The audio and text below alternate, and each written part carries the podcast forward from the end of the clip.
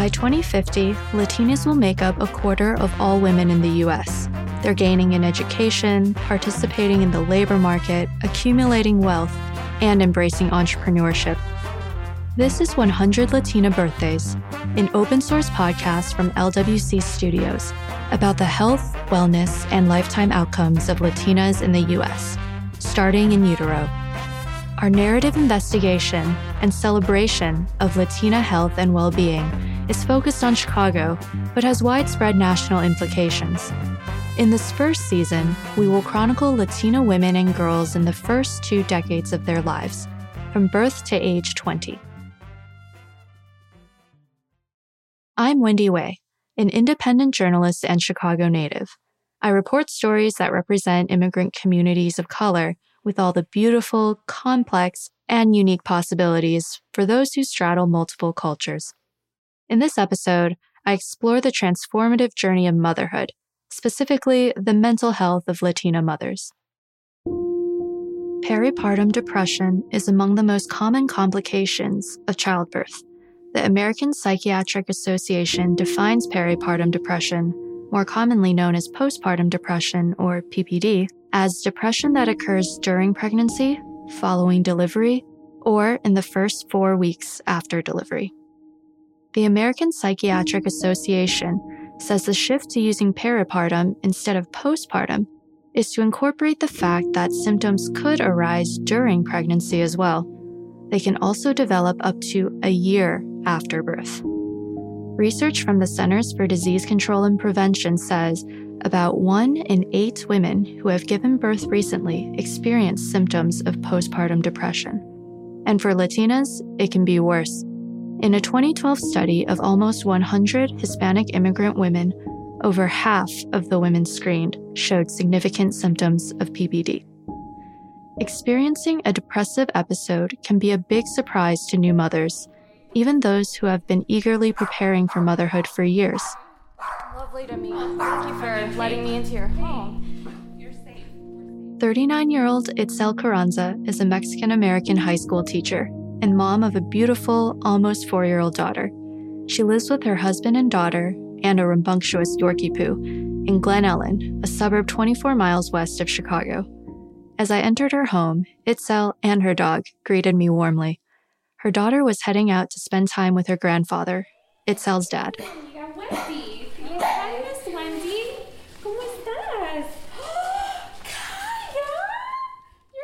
The Carranza family is tight knit and always has been. We came here as a family in 1989 from Mexico. And at first, it was just my mom and my sister and me. But my mom really felt like this was the best option for us for our future. So she decided to stay and she told my dad, either you come or you don't. And so he was like, absolutely, I have to be with you guys. Itzel and her parents originally settled in Chicago's Logan Square, which in the 80s and 90s formed what the Chicago Tribune called the Hispanic Triangle, with the nearby Humboldt Park and West Town neighborhoods. It was a slice of Chicago filled with multicultural communities and a lot of gang violence. Itzel's parents wanted her to grow up in a good school district, so they eventually moved further west to the suburb of Elmhurst. This commitment to education inspired Itzel to become a math and English teacher at Addison Trail High School, a public high school in the western suburbs of Chicago. Over 40% of Addison residents are Latino, according to the 2020 census. Two thirds of the students in Itzel's school are Hispanic. So we actually always knew we wanted to have a family, my husband and I. And once we moved here, we felt like it was the right time, the right space. Itzel and her husband settled down west of her parents and close to her high school, in Glen Ellyn. They thought the tranquil suburb would be ideal to raise kids. They had a hard time conceiving. After some time, their wish finally came true. I had taken a pregnancy test. It was negative. You know, we were kind of sad. And my husband said, you know what? Let's just take another one in a couple days. Maybe it was too early. And I was like, I don't know, honey. And so we took one a couple days later and it was positive, And so it was really nice. We were excited. Yeah, because we'd been waiting a while. But it was a difficult pregnancy for Itzel. She experienced unexpected complications throughout her perinatal period. First, she failed her glucose test and was told that she had gestational diabetes. When I found out I had failed it, I cried in the garage for like 20 minutes. The risk of developing gestational diabetes is higher for women of color than non Hispanic white women, particularly for Latino women and Asian, Native, Hawaiian, and other Pacific Islander women. That's according to a 2013 study published in Clinical Diabetes. I was so devastated because I knew that it would mean a completely different diet. My diet had to be, it was very strict, a lot of carb counting, and I had to do a lot of monitoring, glucose monitoring. This pregnancy complication can cause long term health risks for the mother. For Itzel, it was also about letting go of what she imagined being pregnant would be like now that I think about it, you know, like I was crying in the garage for personal reasons. I'm thinking, oh, it, I'm pregnant. I can eat cupcakes and extra cupcakes and extra meals, you know, and like indulge and splurge like other pregnant women can. And I knew I couldn't do that. But everything that I had to give up was nothing, you know, compared to like just making sure that my daughter was going to be born healthy. Itzel felt increasing pressure and anxiety. According to the journal American Family Physician, the causes of peripartum depression are unclear. There are many factors that are thought to contribute, and maternal anxiety and gestational diabetes are two of them. The biggest risk factor, however, is a history with depression. Itzel's health issues continued until her delivery. The labor was intense. She was sunny side up, they say. So I pushed for about three hours. She got stuck. So they had to do an emergency C section. We were in the hospital longer than we wanted to. Then, Itzel said, she faced a new challenge. So when I had my daughter and I wanted to feed her, I couldn't because my milk hadn't come down, hadn't come in. So my daughter was losing weight and I was getting worried. The doctors were getting worried. Itzel's daughter, Kaya, was born at the end of October 2019, right when Chicago's winter begins. That means gloomy skies for weeks and sharp drops in temperature. Reduced exposure to sunlight during the shorter winter days has been linked to seasonal depression. Here's Itzel singing to Kaya when she was still a baby. In the phone video, Kaya is in a yellow fuzzy onesie with a giant bunny on the front, lying in her crib. Itzel's trying to calm her down. A few months after the birth, Itzel had to undergo surgery in one of her breasts to remove a clogged duct that had developed into mastitis. It's an inflammation of the breast tissue, usually caused by an infection. Mastitis most commonly affects people who are breastfeeding and can leave new parents feeling very tired as their bodies fight off the infection. Itzel was still on maternity leave that was like a tipping point for me. Like I was already struggling with the adjustment of, you know, working full time, being always active and busy, whether it's grading or, you know, planning, and then to being stuck, you know, like ho- indoors because it was winter, being alone most of the day, to then getting this infection. And I was just like, I, I felt so sad about it all. And it was for anyone that's gone through an abscess or have had to have it drained, it's a horrible experience. It wasn't until this particular surgery that her mental health struggles were noticed by a medical professional. When I went to go see an oncologist, like a breast doctor, for my follow up, and they asked me how I was, I tried to compose myself you know, I was like, oh, you know, I'm doing fine. But I think they saw in my face that I was not okay. Since the early stages of her pregnancy, Itzel had experienced multiple periods of intense stress and anxiety. These feelings persisted in postpartum. Though she was never formally diagnosed with it, Itzel does consider that she experienced postpartum depression. Postpartumdepression.org says an estimated 50% of women with postpartum depression are not diagnosed by a health professional. Diagnosis can be tricky. The list of symptoms for peripartum depression is long. The American Psychiatric Association says they can include sadness or a depressed mood, changes in appetite, trouble sleeping or sleeping too much, difficulty concentrating or making decisions, and a lot of feelings feeling worthless or guilty, feeling like you're a bad mother, feeling afraid of harming the baby, not feeling bonded to the baby. A lot of these feelings can be a normal part of life after birth, as a parent adjusts to their new, very important role. But peripartum depression is a diagnosable medical risk. So, my name is Raquel Galan. I'm a licensed clinical professional counselor. Raquel Galan is a therapist in Evanston, the city bordering the north side of Chicago. She specializes in helping clients navigate the postpartum period. She's originally from Spain and moved to the US to pursue an MBA. Eventually, she realized that what she really wanted to do was help people on a more personal level.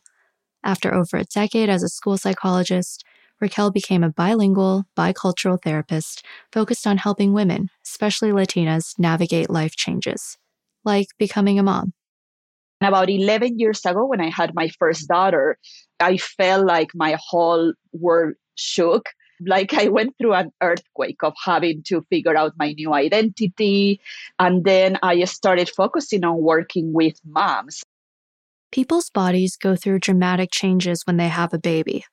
After giving birth, the amount of estrogen and progesterone in a person's body drops significantly. This leads to mood swings, According to the American Pregnancy Association, these mood swings are normal. Approximately 70 to 80% of all new mothers experience some negative feelings or mood swings after the birth of their child. It is often referred to as baby blues. Usually, what they call baby blues is sort of um, an adjustment and a little bit of disconnection and overwhelm, but usually, baby blues uh, subsides in the first two weeks or so um, postpartum depression can be diagnosed up to one year after the baby is born.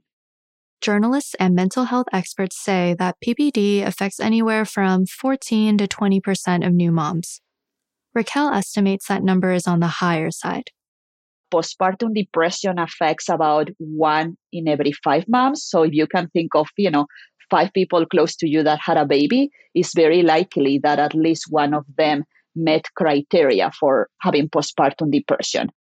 As Raquel said, one indicator of PPD is how long the symptoms last. If anxious and depressed symptoms last longer than 14 days, it could indicate a person is experiencing peripartum depression. So is the intensity of the symptoms.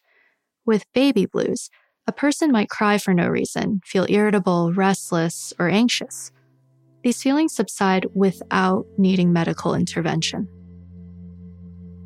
Peripartum depression is emotionally and physically debilitating.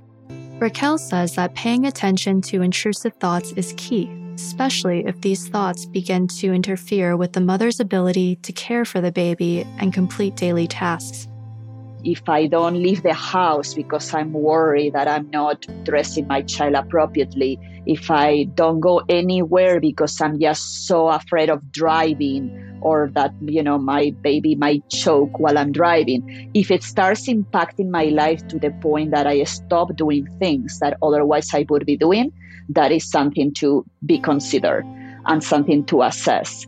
She was born end of October and I was with her all winter and I started to feel very um, trapped, you know, being indoors. And I call it boob jail, you know, like you're always on call and you have to be there all the time if the baby cries or needs anything. Or if I wanted to go somewhere, I always felt guilty even leaving for like an hour you know like if i wanted to go to target or or just to go to the grocery store i was i always felt like i had to hurry up and rush home so i started feeling very um, anxious and a little bit depressed because I was like, oh my gosh, how long is this to last? Itzel says she felt this way for about three months. Raquel and Itzel are describing events that occur during a time frame that is often called the fourth trimester, the 12 weeks after the mother has given birth. Experts in the obstetrics field increasingly agree that this is a particularly important time period for a mother's health. And yet, many new mothers miss out on crucial health care at this stage. According to the American College of Obstetricians and Gynecologists, up to 40% of moms do not attend a postpartum visit. And if they do, Raquel says, they might not have robust screening mechanisms to detect PPD. when you go to the OB-GYN doctor for your regular checkups, they always weigh you. They measure your baby. Like, you know, there are some checkpoints that they do on routine, but I haven't heard anyone that talks about how common it is to have, for example, intrusive thoughts, right? Uh, and this happens to almost all moms to, at some point. And this is very scary. Jessica Jefferson is a licensed marriage and family therapist in Florida where more than one in four people is Latino. I'm also a certified perinatal mental health clinician through Postpartum Support International. Postpartum Support International, or PSI, advocates for greater awareness of mental health issues that arise when you have children. It's also a network. Volunteers around the country and the world connect folks who need help with support, information, and local resources, like people they can talk to. Jessica says the medical system falls short when it comes to recognizing postpartum depression. There's not conversations about postpartum depression. There's not conversations about things to look out for. There are certain testing that can get done, just very basic questions that a mother could be asked to just kind of gauge where they're at. The other issue is that most, I think all moms wait six weeks before their follow up appointment. That's a pretty big gap before a mother seeks medical care. At the traditional six week postpartum visit, medical providers should monitor the mother for risk of PPD, but there's no blood test or x ray for it. Instead, they ask the mother questions, and the diagnosis depends on her answers. And moms themselves might not really know that something is wrong. Itzel describes the mental health forms she'd get at her checkups after Kaya was born. They always do like a postpartum survey and you almost feel guilty checking some of the options, but I always recommend to everyone to just answer honestly. Like there's no judgment in that survey. They just want to make sure that you're okay and taken care of. So I kind of knew like you know what they're looking for. So part of you wants to kind of you're torn because you know what they're kind of looking for. So you're like, should I tell the truth? It sounds too dramatic. I don't want to be judged. So I filled out the survey and then they sent in a social worker. And she kind of just talked to me and asked me a couple more questions and she gave me her card. For the Latino community, talking about mental health challenges with an outsider can be viewed as taboo. Many in the Latino community are familiar with the phrase, La ropa sucia se lava en casa, similar to don't air your dirty laundry in public. I feel like in my culture, from what I've seen as a as a teacher in a mostly Hispanic school and seeing what my family's gone through, we kind of like to solve our own problems amongst ourselves. And I'll put solve in quotations, right? It's very hard for us to ask for help from outsiders, you know, doctors, therapists, psychologists. Itzel never called the number on the card the social worker gave her. I appreciated the offer from the social worker, but I did decline. I never called her. In retrospect, from now, what I see when I see parents turn down outside help for their kids, you know, like if a kid needs to talk to a social worker and and the parents saying no, thank you, I think of myself and how I kind of failed myself by not calling at least to just like talk to someone. Itzel says she didn't end up seeing a therapist for her postpartum anxiety because she started feeling better after going back to work. There are significant barriers for Latinas to access mental health care, of which stigma is just one. Society puts a lot of pressure on new moms. This gets in the way of parents speaking up about having difficulty adapting to their new roles. Raquel and Jessica both say they see this in their work in postnatal mental health to the point of some moms suffering from a fear for their baby's welfare.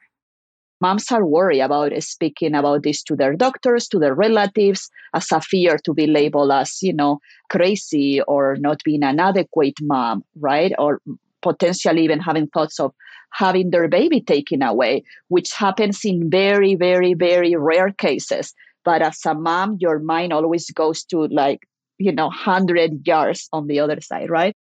Most of the time when we see the issues when a baby is in danger, we're talking more than likely postpartum psychosis, um, which is only prevalent in about 2% of the population. And I believe less than 1% of that ultimately lead to a baby being in, in danger.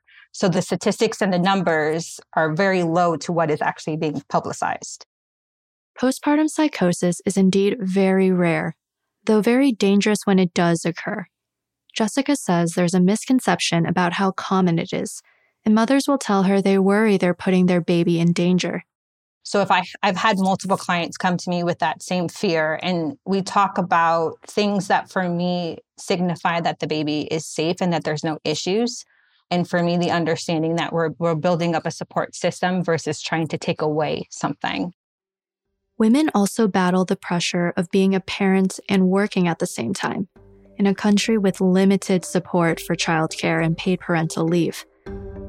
The US is one of just seven countries in the world without a national paid family leave policy. Only one in four workers in the private sector has access to paid parental leave. And according to a national survey by the US Census Bureau in 2019, low income households that pay for childcare spend more than a third of their income on it. As of 2021, Latinas are the second largest group of women workers in the US, after non Hispanic white women, numbering more than 12 million. According to the Bureau of Labor Statistics, Latinas account for 16% of the female labor force, and that number is projected to grow dramatically. So, when Latinas are struggling to juggle parenthood and work, it often takes them out of the workforce or decreases their ability to advance their careers something's got to give and there is little to no institutional support for working moms. For Itzel, she's just one generation removed from a very different parenting reality. So, my mom in Mexico, when she had us, she stayed home with us. So she didn't have to work and she was able to take care of us when we were little. And my dad was like the breadwinner. But for me here, I work, right? So, like, we're both breadwinners, and it's difficult to have the. I feel like working moms do not get enough credit. The societal pressure itself felt to be a quote, good mother, contributed to her downplaying her negative feelings postpartum. She was not expecting how fast she'd want to get back to her job after having her daughter. So I took the six weeks paid, and in our school district, we're allowed to take six weeks unpaid. So I just took all 12 weeks. But when I was with her, you know, and as happy as I was to be with her and I loved her, I was ready to kind of get back into the swing of things after maybe like the seventh week.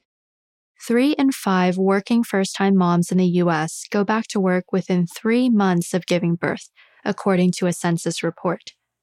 The recommendations vary as to how soon parents should go back to work, but are generally six weeks or more. But as Raquel said, it depends on the individual so the last couple weeks were a little hard for me. I was going a little bit stir crazy. I don't think anyone in my immediate family judged me, but when I spoke to other people, other teachers, other friends, they were so depressed when they had to, or like sad when they had to go back to work. They're like, oh, I cried on my way there, you know, which is like, warranted right like you're you're separated from your baby when you're with them for so long but i never felt that Eh, but I never told anyone that because I felt like I would be judged like, oh, she must be so not cold hearted, but like, how can she not miss her? Isn't she going to miss her baby? Isn't she going to be sad? But I think everyone's reaction is different. Despite being a major milestone in a person's life, having a child does not always increase happiness for parents. Specifically, for parents in the workforce who take on more of the caregiving responsibility, these responsibilities combined with a paid job or career creates unexpectedly high levels of stress. A 2018 psychological study of full-time working mothers in the UK and the US with at least one child at home gathered empirical evidence that parents often show lower life satisfaction and higher depressive symptoms than people without children. It's linked to the pressures of what the study calls intensive mothering the requirement that women be the main caretaker of their children and to be fully devoted to parenting, to the point of putting their children's needs above their own. This study found that this pressure leads to high levels of parental burnout, parents reporting they're emotionally drained by their role, or that they feel tired when they get up in the morning to face another day of parenthood. Feeling sustained guilt and hopelessness, fearing that they're an inadequate parent, and withdrawing from family and friends are all common symptoms of PPD. Here's Raquel. I think society has this great way of making women and moms feel guilty no matter what your choices are. If you decide not to have babies, you know, you feel guilty. If you decide to have four babies, you feel guilty. Whatever you choose for feeding your baby, whatever you choose to do with your career, if you decide to stay home for a while, if you decide to go back to work too soon for someone's standards, people will have comments and opinions and you'll feel guilty in a way. When a parent is suffering from mental health problems, researchers say children are more likely to suffer from more depressive symptoms and lower life satisfaction themselves. So I always tell moms people are going to have comments and thoughts about your situation. That is a reflection more on their values or their thought processes than your own life. You got to do what's best for you, and that will be best for your baby too. A happy mom you know, generally makes a happy baby. Going back to work actually helped Itzel cope with her symptoms. She says she loves her job, so being back made her much happier. I felt a little bit more freedom and I started feeling a little bit more normal. She was able to focus on self care and her teaching thanks to one key figure in her family her dad my dad has actually been a huge support, which is not traditional in Mexican culture. So, not always, you know, the men don't always become the nannies, right? But he was my daughter's nanny when she was little. He's the one that helped me the most when I was at home. When I first had my daughter and my husband was working, he's the one that came and helped me a couple hours just so that I could like take a couple naps in between feedings. Itzel's husband also works as an educator He's a high school tennis coach. So her dad stepping in with child's care helped balance both parents' difficult schedules. This is a video of Kaya's third birthday party. The whole family is at the dining table in Itzel's home, and Kaya is taking a bite of cake with her whole face. Treatment for peripartum depression can include counseling with a therapist like Raquel or Jessica taking antidepressants, or a combination of both. In her practice, Jessica does all she can to help women make the right choice for their health, taking them step by step through the options. When I have a client who is seeking medication, we have a conversation around it. The conversation often usually is, you know, it's been research shown that it's better for mother and baby for mom to be on medication if that's what she chooses. I would like to work without medication first to see if we can provide tools and resources to see if that helps before we get there. And if you're feeling the same, but everything else around you has improved, then that might be an indication that, we need to seek medication because it just it's beyond what we can do. That's just more of a body thing that is beyond our control. One thing Jessica also emphasizes is that when she gets to the point of discussing medication with her clients, she's already built a rapport with them a 2014 study published in Qualitative Health Research parsed out Latinas' preferences for treatment of peripartum depression. The data suggested that practitioners have to build trust first in order to allow Latinas to reach out for all the help they can get. That may be because Latinas in the study's focus group thought of antidepressants as their last possible resort. So if I'm referring out to a psychiatrist, I'm not referring to a psychiatrist that's just going to give you a medication and leave you out the door. I want someone that's going to be there with you, checking in with you, making sure the medication is working properly, kind of giving you the education behind medication because it does take six weeks to eight weeks for medication to really see its true benefits. So I need someone that's going to be with my client throughout that process to make sure that they're in the best space. So again, it's, it's a trusting experience that I have with my clients that I think alleviates those fears. Public health researchers have found that minorities, like Latinas, are more likely to think that non pharmacological therapies are effective, meaning interventions that do not involve medication, and to think that antidepressants are addictive. So, using culturally sensitive terms to talk about mental health struggles and solutions can be a way to get people closer to seeking treatment. And for Latinos, there's a lot of cultural stigma around mental health that creates an obstacle to access care. Botanica Victoria is located in the heart of Humboldt Park in Chicago's West Side. Since the 1960s, Puerto Rican immigrants have shaped the neighborhood. Rosalinda Taufik, who goes by Victoria and is the owner of Botanica Victoria, moved from Mexico City and is one of the community's early pioneers. She opened her shop in 1992. Nestled between the Puerto Rican restaurants and cafes, the storefront's blue and white trim looks clean and polished. Two walls are stacked floor to ceiling with big glass jars of herbs, pillar candles depicting religious saints, and oils and perfumes. It's an orchestra of scents sage, lavender. On a Sunday afternoon, Victoria just got back from church service and is attending to customers at the counter. Victoria calls herself a spiritualista and says she practices a spiritual science. Santeria and Espiritismo are two major spiritual traditions practiced in the Caribbean, including Puerto Rico, the Dominican Republic, and Cuba, and by their descendants in the United States. In 2022, researchers in New York and Puerto Rico found that these traditions, when practiced by Puerto Ricans in the South Bronx, served as what they call gateway providers for Latino families to get mental health treatment, especially for their kids. Basically, a person might trust a spiritual guide first for their mental health struggles, and that confidant might eventually lead them to get mental health treatment with a psychologist or psychiatrist. Victoria is familiar with the reticence among Latinos to share trauma or other mental health challenges. Porque en los latinos. Because for Latinos, there are a lot of topics they don't touch on, you know? Since you were little, you never talked about that stuff. No one tells you anything. There are parents that don't talk about a lot of things with their children. At her Botanica, Victoria receives customers who tell her about their ailments, and she prepares a healing remedy for them. She helps moms through pregnancies and the postpartum period, including miscarriages and treats physical and emotional problems with rituals like blessings or prayers, with amulets and candles, and with herbal teas. Victoria says this work runs in her family. She worked for a time at her aunt's long standing botanica in Wicker Park, Botanica San Miguel. My family had the first botanica in Chicago. So, yeah, I've been raised in these practices.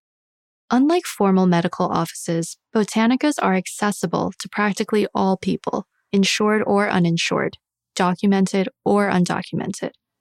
Botanicas are found in every neighborhood in the United States with the Latino population. They serve as a healthcare option for Latinos as a complement to conventional medicine or as the only source of healthcare. One barrier for Latinas to consider antidepressants is the belief that antidepressants and formal medical attention are only for very severe cases or for, quote, crazy people. Victoria acknowledges this fear in her customers. Do you think that being in the hospital or seeing a doctor is a different experience from coming here? Yeah.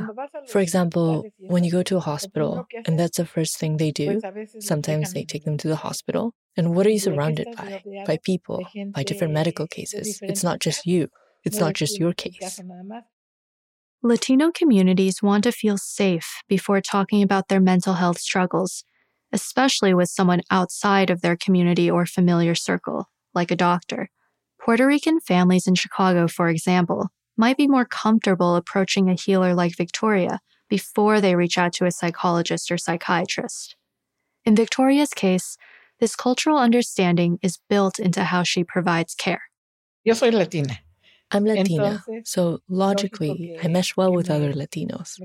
We have a certain understanding, starting with the language, then with the customs, so they feel good coming to me because we have more or less similar outlooks. They act like I do, right? So there's a mutual comprehension that makes it possible for us to understand each other and express ourselves. The study on treatment preferences for postpartum depression supports the idea that Latinas tend to approach their healing in tiers. First, by using their own resources, then by reaching out to formal support systems and looking into therapy, and then by considering antidepressants. Raquel says some parents tap into a kind of informal support, which is still important. Sometimes I hear if they belong to a church or any social group or any like um, moms group. I always encourage moms to make other moms friends. Another option is to get the support of a postpartum doula. Anna Rodney is the founder and owner of Chicago Family Doulas. Anna felt incredible after the birth of her first daughter, like a superhuman, and she had a doula with her. She noticed her friends had very different birth experiences. They felt confused, afraid, and worried. So when her daughter was six months old, Anna dove into the doula profession, training to become a certified labor and postpartum doula. There's specifically postpartum doulas who can come to a family's home both day and night. And we provide them with information so that they can feel confident, so that they know what's normal. We provide them with nourishing meals, with help around the house, whether that's, you know, laundry, dishes, straightening up, so that they really don't have to worry about those sorts of things and that they can focus on their recovery, bonding with their baby. Our focus is always like, how does this help mom or how does this help the birthing person? When it comes to postpartum care, the positives of having a doula is that doulas focus on the birthing person and not just the baby. There's actually a hierarchy. So the hierarchy is the birthing person, baby, family, and household. If the birthing person needs sleep, well, guess what? We might have to take the toddler to the park so they can take a nap.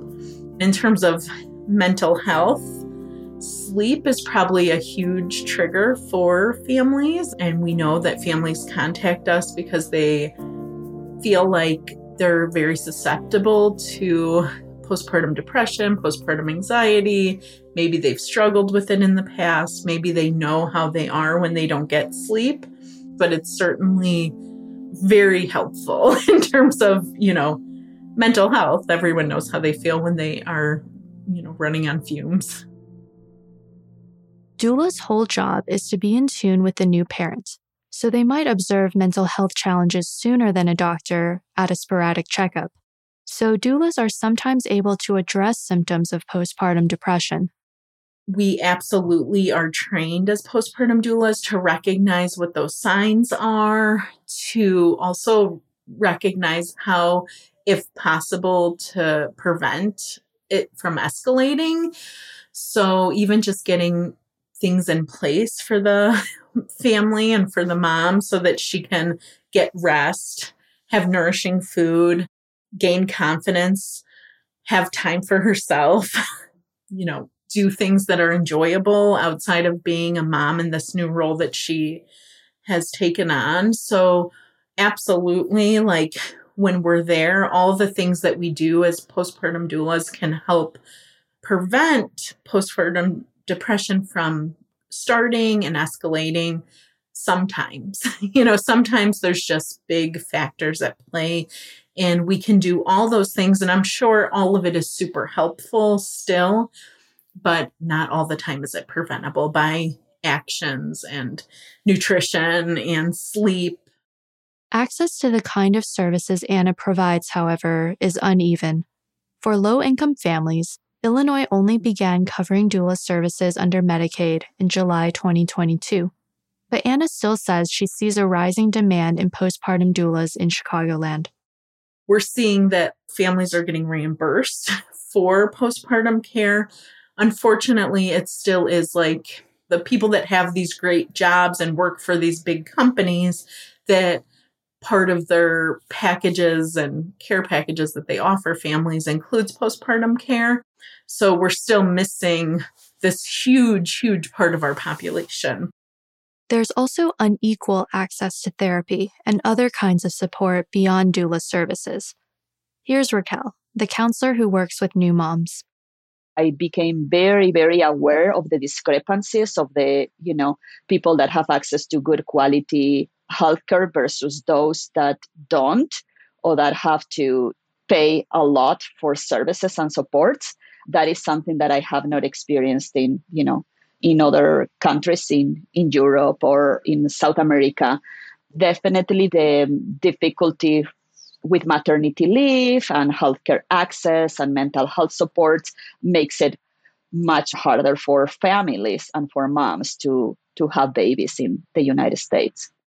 A 2019 review in the journal Obstetrics and Gynecology of a decade of perinatal depression research found that experiencing poverty during the vulnerable perinatal period is a significant risk factor for postpartum depression. According to estimates from the Institute for Women's Policy Research, about one in four Latino women in the US lives in poverty. Latinos also have more limited or no access to healthcare, the exact group that Anna and Raquel think are not being reached for postpartum care. An ABC Chicago analysis of the U.S. Census Bureau's 2019 American Community Survey found that more than 16% of Latinos in the Chicago area are uninsured, about four times the rate of white people. Elected officials in Illinois are trying to make a dent in access to insurance, especially as it relates to people in the postpartum period. In 2019, the state passed a bill that requires that mental health conditions in pregnancy or postpartum be covered by insurance. It also set more rigorous expectations for medical providers to screen patients in this situation. Then, in 2021, Illinois became the first state in the country to extend Medicaid's coverage of postpartum care from two months to 12 for a specific pocket of women experiencing poverty. Medicaid provides government funded comprehensive health insurance to about 3.9 million people in Illinois. Beyond ensuring access to postpartum care, there's a stigma that Itzel's been referring to, making some US Latinos reluctant to ask for help when it comes to mental health. It's likely why Itzel refused to call up the social worker after that first time her medical providers noticed her postpartum mental health challenges. But yeah, I struggled with the fact that I, I could have accepted help. I know my family has struggled with that as well. There's abuse, you know, and within our family, there's, um, within the extended family, there's mental health issues, but we always try to kind of solve things on our own, and sometimes we can't do it.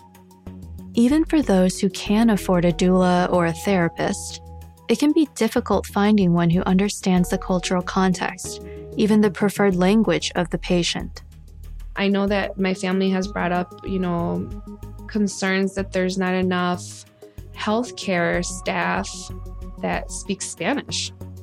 And that's heartbreaking for me because in Chicago, I mean, we have such a huge Hispanic population, you know, and there there has to be more. There has to be more.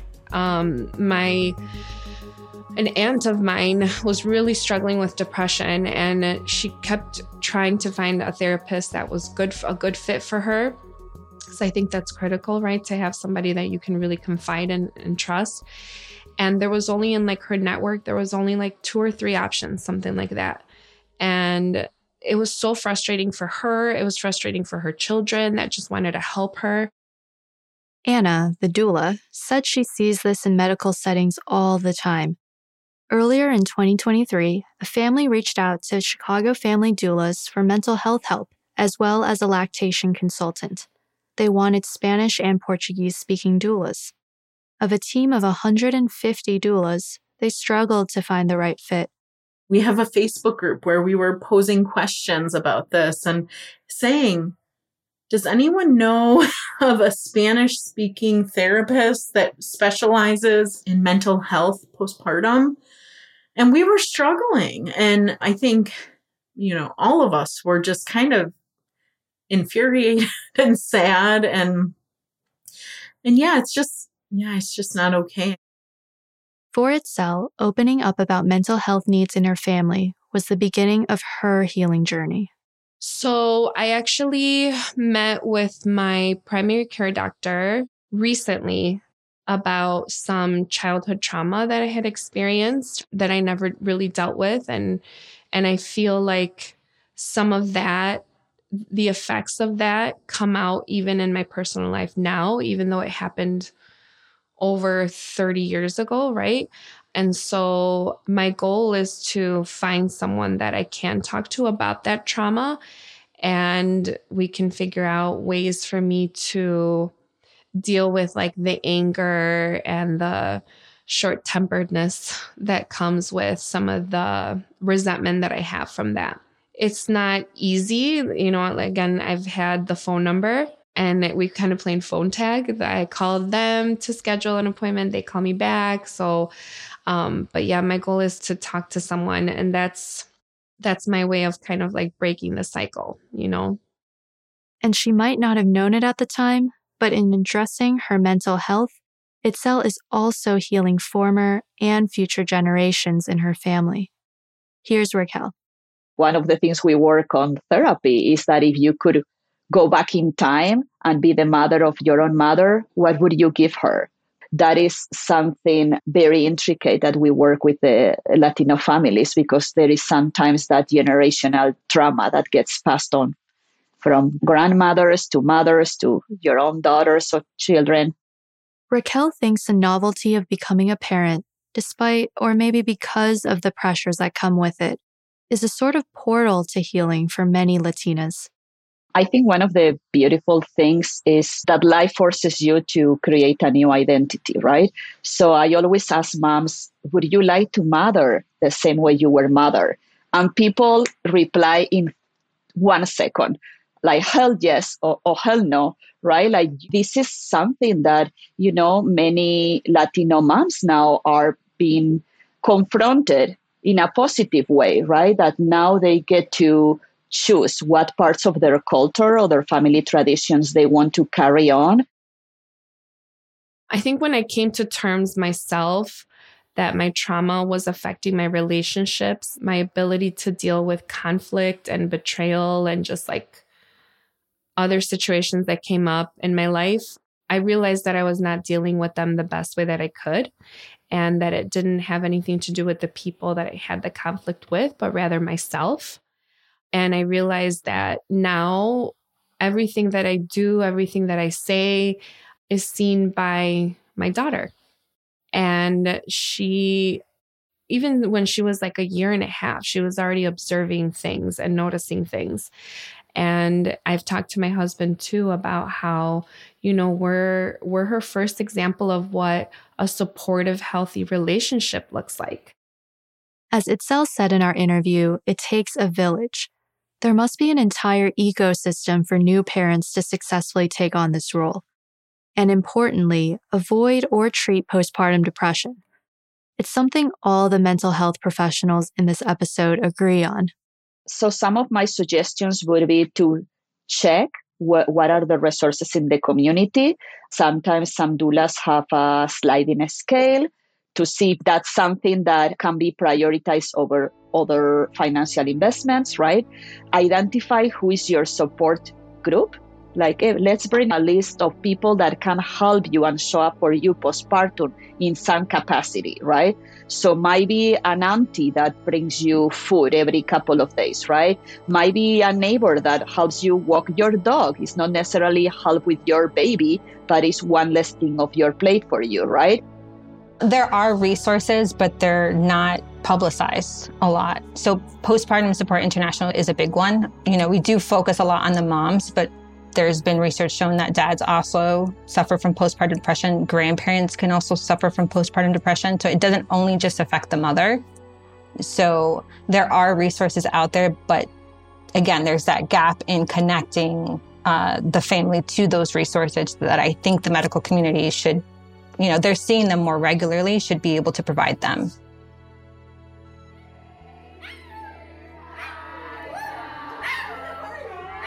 This was Kaya's second birthday in 2021, which the family celebrated at home.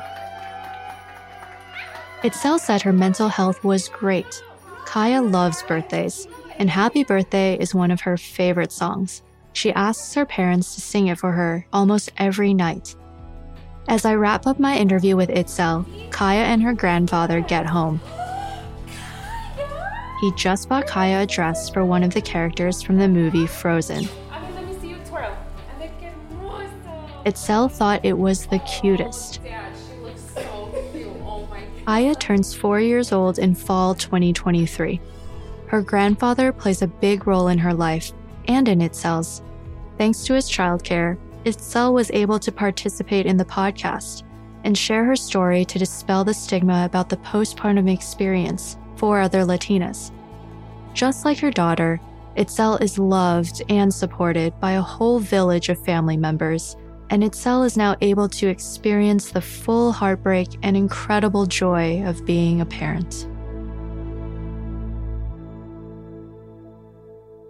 If you're a new parent and want to talk to someone about your mental health, you can reach out to the Postpartum Support International Helpline at 1 800 944 4773. They can assist you in Spanish or English.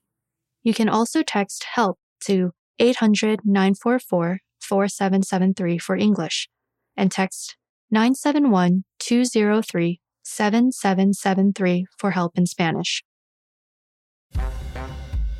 100 Latina Birthdays is an original production of LWC Studios. It is made possible by grants from the Healthy Communities Foundation, Woods Fund Chicago, the Field Foundation of Illinois, Pritzker Foundation, and the Chicago Foundation for Women.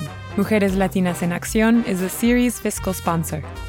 This episode was reported by Wendy Wei. Juleyka Lantigua is the show's creator and executive producer. Paulina Velasco is the editor. Ann Lim is associate producer. Fact checking by Savannah Hughley. Mixing by Samia Bouzid, and mixing and sound design by Kojin Tashiro, who is LWC Studios' lead producer. Michelle Baker is our photo editor. Amanda de Jesus is our marketing assistant.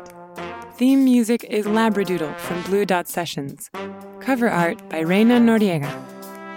For more information, resources, photos, an annotated transcript of this episode, and a Spanish translation, visit 100latinabirthdays.com. That's the number 100 Latina Birthdays. And follow us on Instagram, Twitter, and Facebook at 100 Latina Birthdays. 100 Latina Birthdays is an open source podcast. We encourage you to use our episodes and supporting materials in your classrooms, organizations, and anywhere they can make an impact. You may rebroadcast parts of or entire episodes without permission. Just please drop us a line so we can keep track. Thank you for listening.